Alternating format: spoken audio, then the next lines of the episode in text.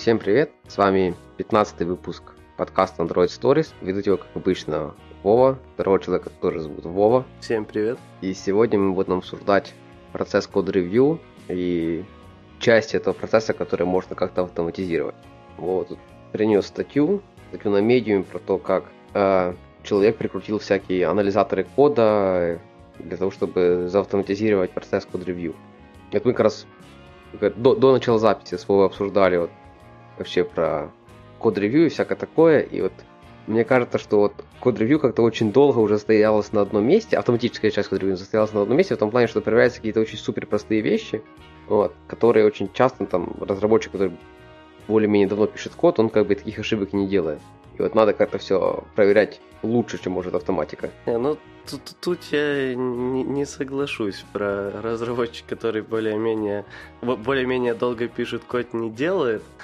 А, ну, типа, некоторые автоматические ошибки все равно иногда бывают, там, затупил и так дальше, которые линтер может подхватить, всякое бывает. А, и, но на самом деле, Э, не, далеко не всегда, а, особенно это касается людей, которые там новые у тебя в команде, а, можно сразу понять, что все с ним будет хорошо в плане написания кода, даже если у него там 15 лет опыта.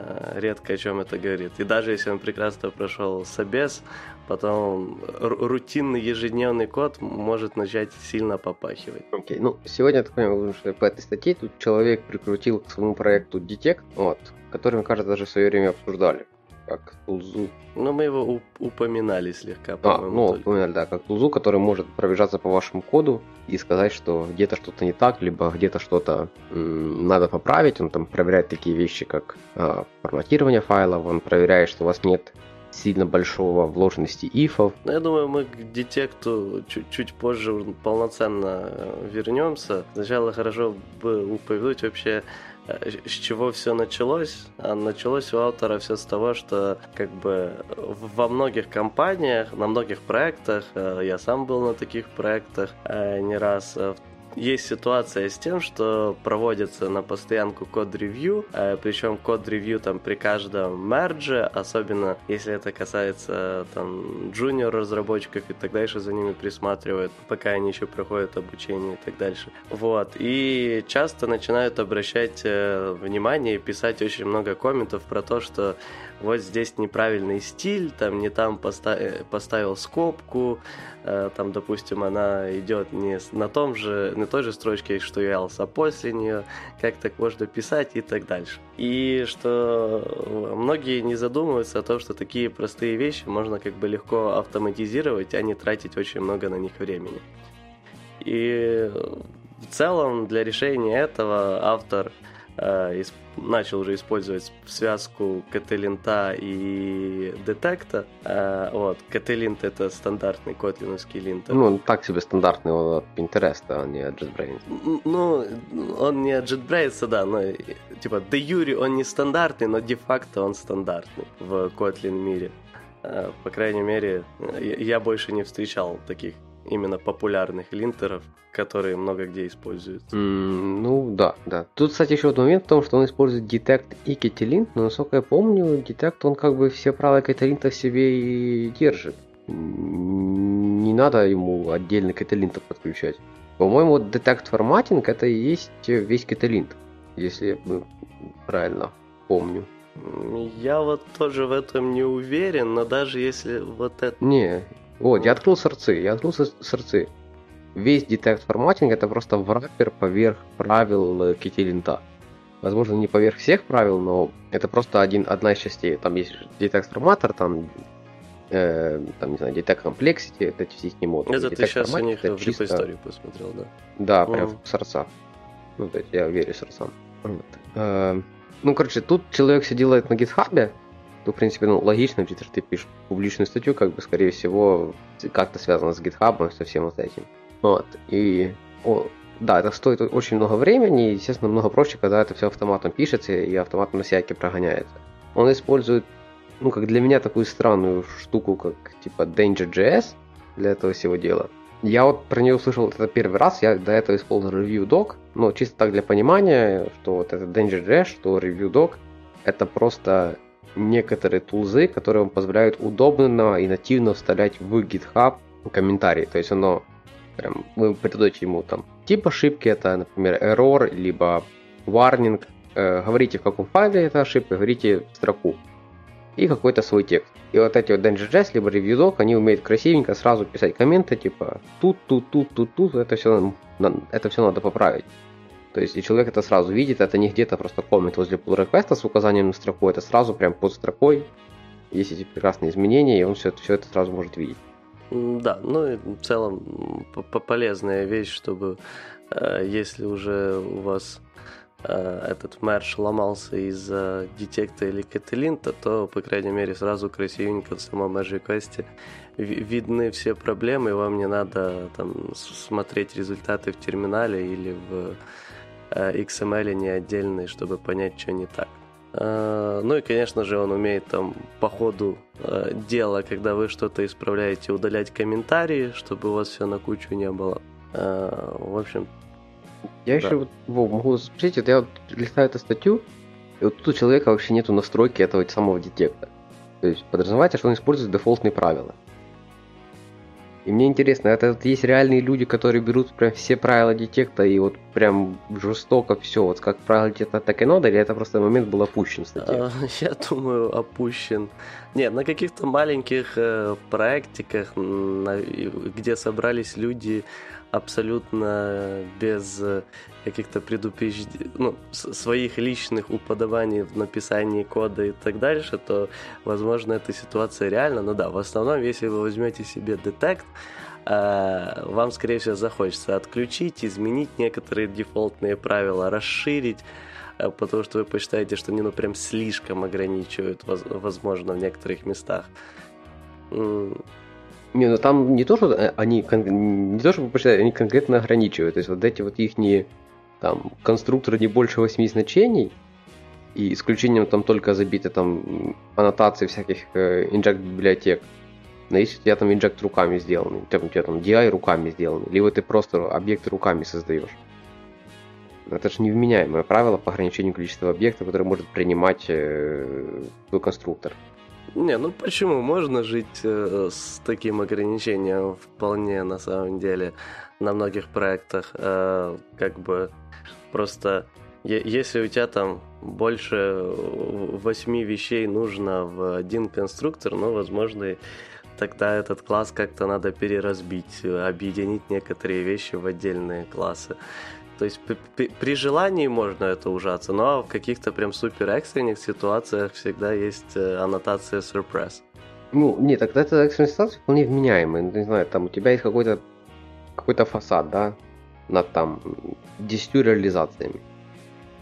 Это абсолютно нормальная ситуация, что у тебя эти 10 реализаций типа, залетают в конструктор этого фасада, и потом ты э, в этом фасаде логика по тому, какую из имплементаций использовать. Ну, вменяемая ситуация вполне. ну, смотри, типа, э, такой фасад у тебя вряд ли их будет 20 э, штук на проект. А для одного можно использовать э, аннотацию surprise. А, ну и даже если ты, так быть против этой аннотации и пытаться решить эту проблему, возможно, э, в некоторых ситуациях разные имплементации внутри этого фасада тоже можно как-то объединить в подфасады и упростить, чтобы в одном классе не было 10 dependency, а разделить их на более такие локальные объединения. Mm-hmm. Ну, в принципе, да, можно. Э, окей. Э, по поводу детекта сказали. Э, какие вообще вот это мнение по тому, что, что автор проверяет? И почему он отдельно запускает Кателин, почему отдельно детект, это мы скипнем уже, но вот достаточно ли вот этих проверок, которые автор делает, вы спокойно решить то, то, что можно автоматически было проверить, мы все проверим. А, ну, э этого достаточно в основном для, эм, скажем так, э, замены вот этих э, рутинных базовых проверок, когда у тебя в команде э, все люди middle plus, которым ты доверяешь. Э, именно для вот за, замены э, код-ревью составляющей. Понятное дело, для если мы говорим именно про уже мердж в деф и так дальше, еще обязательно надо добавить прогонку тестов. Потому что если код написан без э, явных факапов в плане стиля, это не значит, что он правильно работает.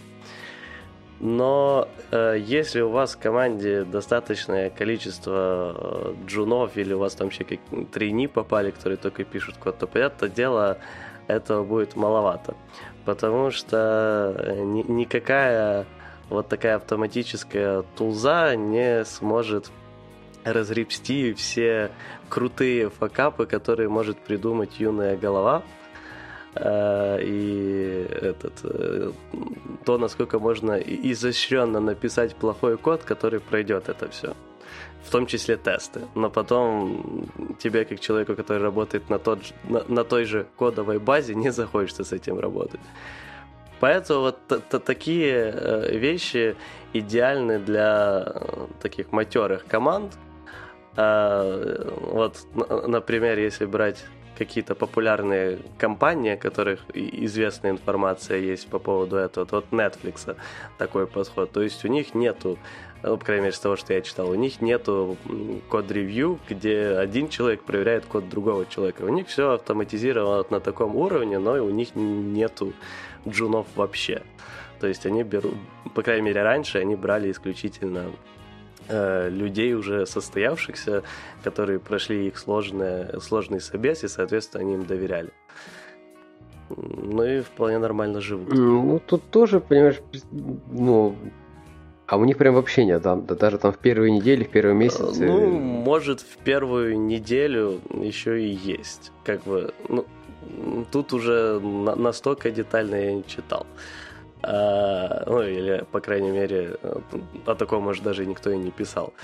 А, это э, в первую неделю, там, в 2-3, возможно, да, логично тоже даже опыт, над опытным разработчиком посмотреть, потому что, ну, как даже уже я вначале упоминал, если он там офигенно написал тест, то это не значит, что он будет офигенно писать рутинный код, а может где-то подзабить э, на некоторые вещи и писать как попало. Ну, есть еще всегда же прекрасная знаешь, фраза, типа, тут так не принято. Ну, тоже правда, да. Есть просто вещи, которые там в компании не принято. Это не значит, что компания как-то неправильно все делает. Просто у них вот ну, это, это не принято. Да. Окей, давай мы вот перейдем к процессу код-ревью, не как к там, процессу код-ревью автоматическому, а вот вообще из чего должен состоять процесс код-ревью и вот как его делать. Ну, понятно, первым мы там прогоняем тесты, там, вторым мы там прогоняем там, не знаю, вот линтер. Э, в случае Android надо еще проверить, что проект в принципе собирается хотя бы стартует. Тоже было бы хорошо. Но дальше мы идем к проверке глазами, в которой ты не уйдешь. Я бы только линтер с э, этими тестами поменял местами в случае, если у вас CI не очень мощная по любым, по, по любым, любым причинам. Если вы готовы пожертвовать тем, что если уже линтер не прошел, то ну нафиг проверять дальше, то так, по крайней мере, сэкономите себе на мощностях. Ну, тоже можно. Ну, тут же, знаешь, что чаще ломаться будет, непонятно особенно. Ну, тоже правда. И какие-то там тесты, и какие, какой там линтер. Э, ну, хотя, в принципе, не, ну, сделать, чтобы прям линтер был посложнее теста, то постараться надо. Угу. Окей. И вот смотрим мы на код глазами. Во-первых, я вот, все, кто, наверное, как-то более-менее часто проверяет код, в некоторый момент доходит до того, что проверять код там из веба это ну нереальная ситуация. Да, согласен. Потому что это ты просто начинаешь там гадать на красно-зеленых э, строчках, э, понимая, что не пойдет. И тут вопрос в том, как проверять. Ну вот споил ты себе бранчу. И ну ты же не будешь, не знаю, там по всем файлам проекта бежать. А надо бежать, наверное, только по тем, которые изменялись. И вот ты видишь, что вот есть что-то некрасивое, но это часто что-то некрасивое из-за того, что есть рядом что-то старое некрасивое. Вот. До, до какой границы надо смотреть, что человек э, вот сделал все, что мог, как бы вот каких-то ресурсов. А, ну, ну смотри, я в первую очередь всегда бы э, разделил еще э, код-ревью человеком э, на две возможные причины его проведения. Первое это, да, просто про- проверить э, качество и э, это проверить качество именно человеком, который разбирается в этой э, ну, ну, в, эту, в, в этой же части проекта, в этой же доменной области, и тоже там же работал, и он шарит, как все должно работать и так далее. И вторая причина это одновременно, ну, которая, по сути, разделяется тоже на две подпричины, это ознакомиться с частью проекта, которую ты особо хорошо не знаешь, и окинуть ее э, таким еще свежим взглядом и, и увидеть, возможно, э, те проблемы, к которым все уже слишком привыкли, чтобы видеть их как проблемы. Вот в первом случае, э, то понятное дело, э, типа, ты, если там какой-то код плохой, потому что э, что-то старое плохое, и в рамках э, выполнения вот этой задачи не планировалось ничего менять в старом, то ты как человек, который разбирается в этой части проекта, это увидишь и, соответственно, не должен цепляться к тому, что и новое написано не очень, именно из-за соединения со старой частью. А, в случае же второго, то это отметить можно, но, э, соответственно, в случае второго типа код-ревью, э, ревью того человека не должно блокировать, мое мнение, не должно блокировать мердж, так как э, оно очень поверхностное и, соответственно, не обязательно правильное в некоторых местах будет. Так, ну, можно тогда не делать это на этапе мержа. Этот человек, у которого есть там цель узнать, как работает какой-то другой кусок, он там может, не знаю, там, в конце недели просто там, смотреть, что нового добавили и ревьюить тебе. Ну, не ревьюить даже, просто читать. Ну да, если а, а, откинуться, этот, я просто в первую очередь э, продолжал о политике на мерджах, то э, да, типа если так э, уже рассматривать любое код-ревью, то, конечно же, было бы полезнее именно Э, второму типу людей смотреть весь код целиком, а не на мерджа. Угу. Окей. Ну, вообще тут можно все же еще чуть детальней. Вот на, на, на что именно ты э, обраща, обращал бы внимание. Ну, учитывая, конечно, что линтер, э, детект уже прошли, поэтому на какие-то такие базовые вещи э, внимания обращать смысла нет. Ну, я точно смотрю, чтобы все было как и в другом проекте. Ну, то есть, если есть там какие-то знаешь, это, как правило, типа негласные правила проекта. То есть они нигде там не прописаны, как мы делаем, но все приблизительно понимают, что мы делаем вот так. Ну, то есть, там, не знаю, там, мы говорим, что каждому, там, каждой сущности должен быть компонент, который держит граф объектов, который нужен этой сущности. Ну, так, чисто пример. Ну, вот, надо, надо посмотреть, чтобы вот было так же, как везде, потому что никакой линтер тебе это не сделает. Ну, точнее, можно, наверное, как-то придумать, но мало ли. Э, я точно смотрю на то, э, то есть, ну, я ревью код, как правило, когда я знаю картину чуть-чуть дальше, чем человек, который его пишет. И одна из целей, которую я смотрю, типа, посмотреть, вот, я знаю, что, не знаю, там в ближайший месяц зайдут вот такие вот задачи, либо там, возможно, мы подвигаемся вот эту вот сторону. И я смотрю на то, чтобы код, который был э, написан человеком, чтобы он ну не то, чтобы он был подходил под эти будущие задачи, потому что подходить никогда не будет, но чтобы хотя бы его изменить было не особо-то сложно под эти будущие задачи потенциальные. Вот. И я еще хотел сказать, э, добавить про вот то, что ты сказал, что э, должен быть человек с новым взглядом. Я могу тебе рассказать прекрасную э, ситуацию, когда идет написание сервиса одного, который должен заменить угу. старый, ну и как бы почему? Потому что в старом столько уже много костылей, что там уже, ну как бы, проще закопать, чем вылечить. Вот. И сидим, все это активно обсуждается, обсуждается, обсуждается, и э, ребята делают API для того, чтобы удобно было из этого API потом строить UI. Вот. Но UI был сделан типа именно таким из-за некоторых костылей старой, старой системе но все уже забыли, что UI такой из-за костылей старой системы, и когда делают новую систему, делают систему уже под этот UI, который сделан из-за костылей. То есть момент человека, который, который должен там, не знаю, раз в месяц и приходить и напоминать, что, ребят, вот это все, это из-за того, что в 2005 году кто-то сделал вот так. Типа, как-то э, вы успокойтесь, так не надо, и мы идем, мы идем писать реально по-новому. Это такой пример из жизни, который бы ну, хорошо показывает то, что надо всегда человек со стороны. Ну да. Вот. Ну и просто смотрю, чтобы код был вменяемый. То есть, ну, если я вот смотрю, код вменяемый, значит, значит нормально. То есть, если, если у меня, скажем так, если у меня в первые там, не знаю, там минуты просматривания кода нет варианта, как бы я написал по-другому, это было бы лучше, ну, значит, наверное, оно вот так и должно быть. Да. В целом согласен. Окей, я вот тут только по статье, вот, я еще не, не, не могу понять, Зачем человек проверяет, если changelog UML? Это где? Это вот прям в статье у него есть, вот там, где он подключает вот Danger.js, Danger Plugin Lint Reporter, и вот там вот дальше есть, типа, давайте проверять, типа, вот, changelog UML, типа, изменен ли он или нет. И у него есть вот эта ошибка, которая говорит, типа, типа, пожалуйста, добавьте, типа, в changelog, типа, что вы поменяли. Я вот никогда не понял это общее желание там большинства программистов при каждом типа мерже делать какой-то changelog, что-то поменялось. Ну, как бы там по коду видно, что там поменялось. Ну, тут, опять же, наверное, зависит от того, а, что вообще разрабатывается и как заведено в компании слэш команде.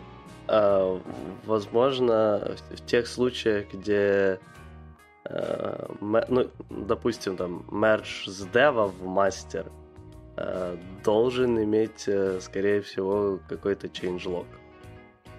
Потому что там на, на мастер это автоматический релиз куда-то и, соответственно, опубликование этого changelog. Не-не, когда ты катишь что-то мажорное, когда тебе... То есть, когда у тебя есть задача донести другу, там, не знаю, другой команде, всему миру, что ты поменял, там нафига changelog понятно. День changelog просто вот здесь нет changelog, то не мержит.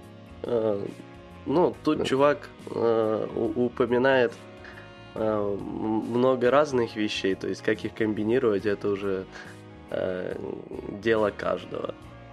Ну и опять же, если у вас такое устройство, что по сути э, ч- каждый человек пишет какую-то фичу, э, и его мердж по сути, даже просто в dev. Эм, это то же самое, что практически merge, о боже, извиняюсь, практически релиз какой-то, то тоже может быть актуально иметь э, понятный changelog, чтобы посмотреть, что поменял.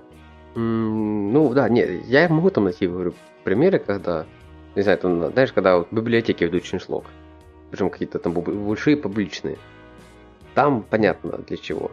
О, кстати, это раз мы залезли за changelog. Да, можно сказать, лирическое вступление будет. Давай. Э, Retrofit 2.9. Угу. Ну, это название до этого был, ну, 2.8 был до этого. Обновили мы. Вот, вот переход с 2.9, с 2.8 на 2.9 должен ломать back-compatibility? Не должен. Он ломает. Печально. Да, то есть он не ломает, если вы используете Retrofit, ну просто взяли и используете, но если у вас есть свои имплементации Call а, 2.9, там появился обязательный метод для оверрайда timeout. Mm. Вот. А я без задней мысли взял, обновил Retrofit 2.9. Думаю, ну как бы, ну там, там, там нормальные пацаны сидят, там ну, ничего не может быть. Я пушу, а CI ничего не собирает. Не собирает, не собирает. Я думаю, ладно, что-то CI, наверное, не то, ну как бы не можешь обновление. Перезапустил. Вернул. И вот это залез они такие, а тут типа интерфейс не заимплеменчен до конца. Меня это крайне расстроило. Мне кажется, такие библиотеки, как Retrofit, знаешь, им, вот им бы не мешала проверка changelog, знаешь, ну хотя тут человек changelog так, проверка на CI, вот, знаешь, чего-то, типа, не поломали ли мы какой-то back compatibility. Я не знаю, как это вот устроить, но ну, наверное, как- как-то можно, да? Сейчас я даже найду это на, на GitHub е.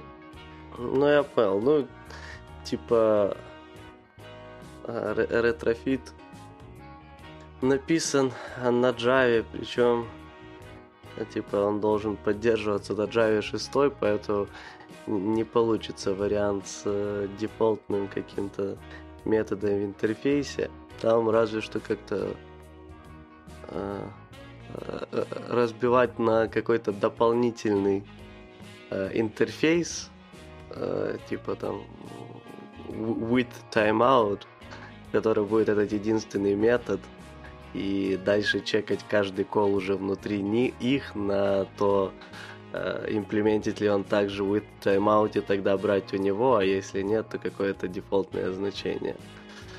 Но это, конечно, костыльно тоже получается. А, вот, не-не, это с версии 2.7.2 на версию 2.8.0. Угу. И тут есть в changelog просто написано новое, добавили call.timeout. Типа можете использовать. Вот, при этом call у них э, там не final класс, то есть, ну... Ну, call у них вообще интерфейс. А, ну вот, да, то есть подразумевается, что ты его как бы, ну, можешь как бы заимплементить. Ну, насколько я по- понимаю, они не очень хотят, чтобы ты его имплементил. Ну, возможно, а, и wait response они тоже не так, ну, не очень хотят, чтобы имплементил, ну, как бы, ну, не знаю. Ну, да, не очень хотят, но пишите вот changelog. Вот вы пишите, то есть, чувака, наверное, CI проверяет. Там, есть ли changelog на версии 2.8? м кто-то даже дописал это в changelog. Но при этом немножко забыл. Есть люди, которые, наверное, написали свою имплементацию этого интерфейса. И как по мне, это тянет ну, на поломку back compatibility. Ну, по сути, да. Окей, хорошо. О, кстати, можем еще, знаешь, что обсудить с тобой? Хорошее. Давай. Какие бранчи нужны в проекте вообще? Я тебе тут недавно писал про свою глобальную идею, так я сделал даже парочки внутренних проектов. Я удалил бранчу мастер. Mm. И знаешь, ни, ничего не поменялось. Mm, ну, смотри, э, типа, ладно. Ну, то, что нужна бранча dev, я думаю, тут спорить никто не будет. Вот, как бы э, стандарты обрыча, где э, мержатся все остальные, куда мержатся все остальные ветки, готовя какое-то нужное состояние перед релизом. Ну и дальше как бы есть два подхода. Либо это идет в мастер, откуда дальше автоматически с яйкой э, собирается этот релиз, э, строится тег и тому подобные вещи либо создается тег, э, с которого автоматически строится релиз и так дальше. Как бы и в одном, и в другом случае, да, получается тег, зачем тогда мастер? Ну, для, для меня мастер это вещь для хатфиксов. Типа хатфиксы ты не будешь прогонять через dev, ты их будешь прогонять в мастера, а потом с мастера мержить в этот Э, соответственно, уже в dev. Да, можно создать ветку прямо с тега, э, но тогда надо будет каждый раз договариваться, какая ветка создана с тега, куда э, этот э, мержить хоть фиксы, надо будет каждый раз эту ветку протектить, чтобы в нее никто не мог что-то просто так запушить. Э, а вот мастер... Стоп, так, а с мастером это такие же проблемы все как, ну, не, ну мастер ты один раз сетапишь и все. Ты зна... Все знают, что ветка мастер это... Да, но ты это hotfix в мастер напрям... напрямую пулять не будешь. ну, ты его будешь мерджить с какой-то ветки, но типа э, замержить сможет только кто-то через э, merge request, ну, pull request. А типа, если ты создаешь новую ветку, то тебе придется отдельно э, в этом, соответственно, в конфиге а, придется. Ты самое, смотри. Ну да. Вот флоу, который есть у нас, да? Угу. Типа, есть там Legacy проект. Есть dev, есть мастер, масса там всего. Окей, готовится релиз. Но создается бранча, который называется релиз номер 28. От, с которой все релизится. Потому что именно, то есть ты же в деве не будешь релизное состояние собирать. Это ты, у тебя заблуждение с самого начала. Ты собираешь релизное состояние в девелопменте. Название development говорит, что надо девелопить, а не собирать релизное состояние. Что ты имеешь в виду конкретно под релизным состоянием? Код, который пойдет в прод. Потому что если ты будешь собирать код, который пойдет в прод в девелопе, Угу. ты все время сборки этого кода, когда кто-то еще что-то доливает, кто-то там что-то дофикшивает, вот это вот все дело, то есть до код, ты, ты э, вот состояние, ну да, даже ладно, это тоже еще можно сделать в develop е. Но когда тебе идет code freeze перед продом, Угу. ты вот этим code freeze ом, если у тебя прод собирается в develop е, все, весь код накидываешь в develop, ты на во время момент code freeze а блочишь всем людям в develop. И тем самым блочишь разработку, ну, вообще всего, что у тебя там есть рядом, что вообще к релизу этому конкретному сейчас мало имеет отношения.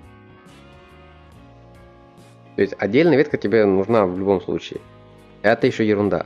Второе, ничего тебе не мешает заблокировать бранчи, то есть сделать их протект по регулярке. Обычная регулярка, которой ты, вы договариваетесь просто, что э, не знаю, там бранчи, которые хотфиксы, да, вы их называете хотфикс, там, и дальше какой-то номер, либо там релиз какой-то номер, либо еще что-то, и ты делаешь регулярку, который просто релиз звездочка. Все. Все, что начинается на релиз, протект бранча. И вообще никаких проблем. Ну, смотри, во-первых, э, за, за, за регулярку не знал. Хорошо, не- не- неплохой вариант. Э, Но насчет, э, типа, подготовки и кодфриза, ну, много где вообще не считают проблемой э, закодфризить dev, как бы ну, ничего страшного, что туда люди не помажут некоторое время. Но это как бы индивидуально зависит от проекта.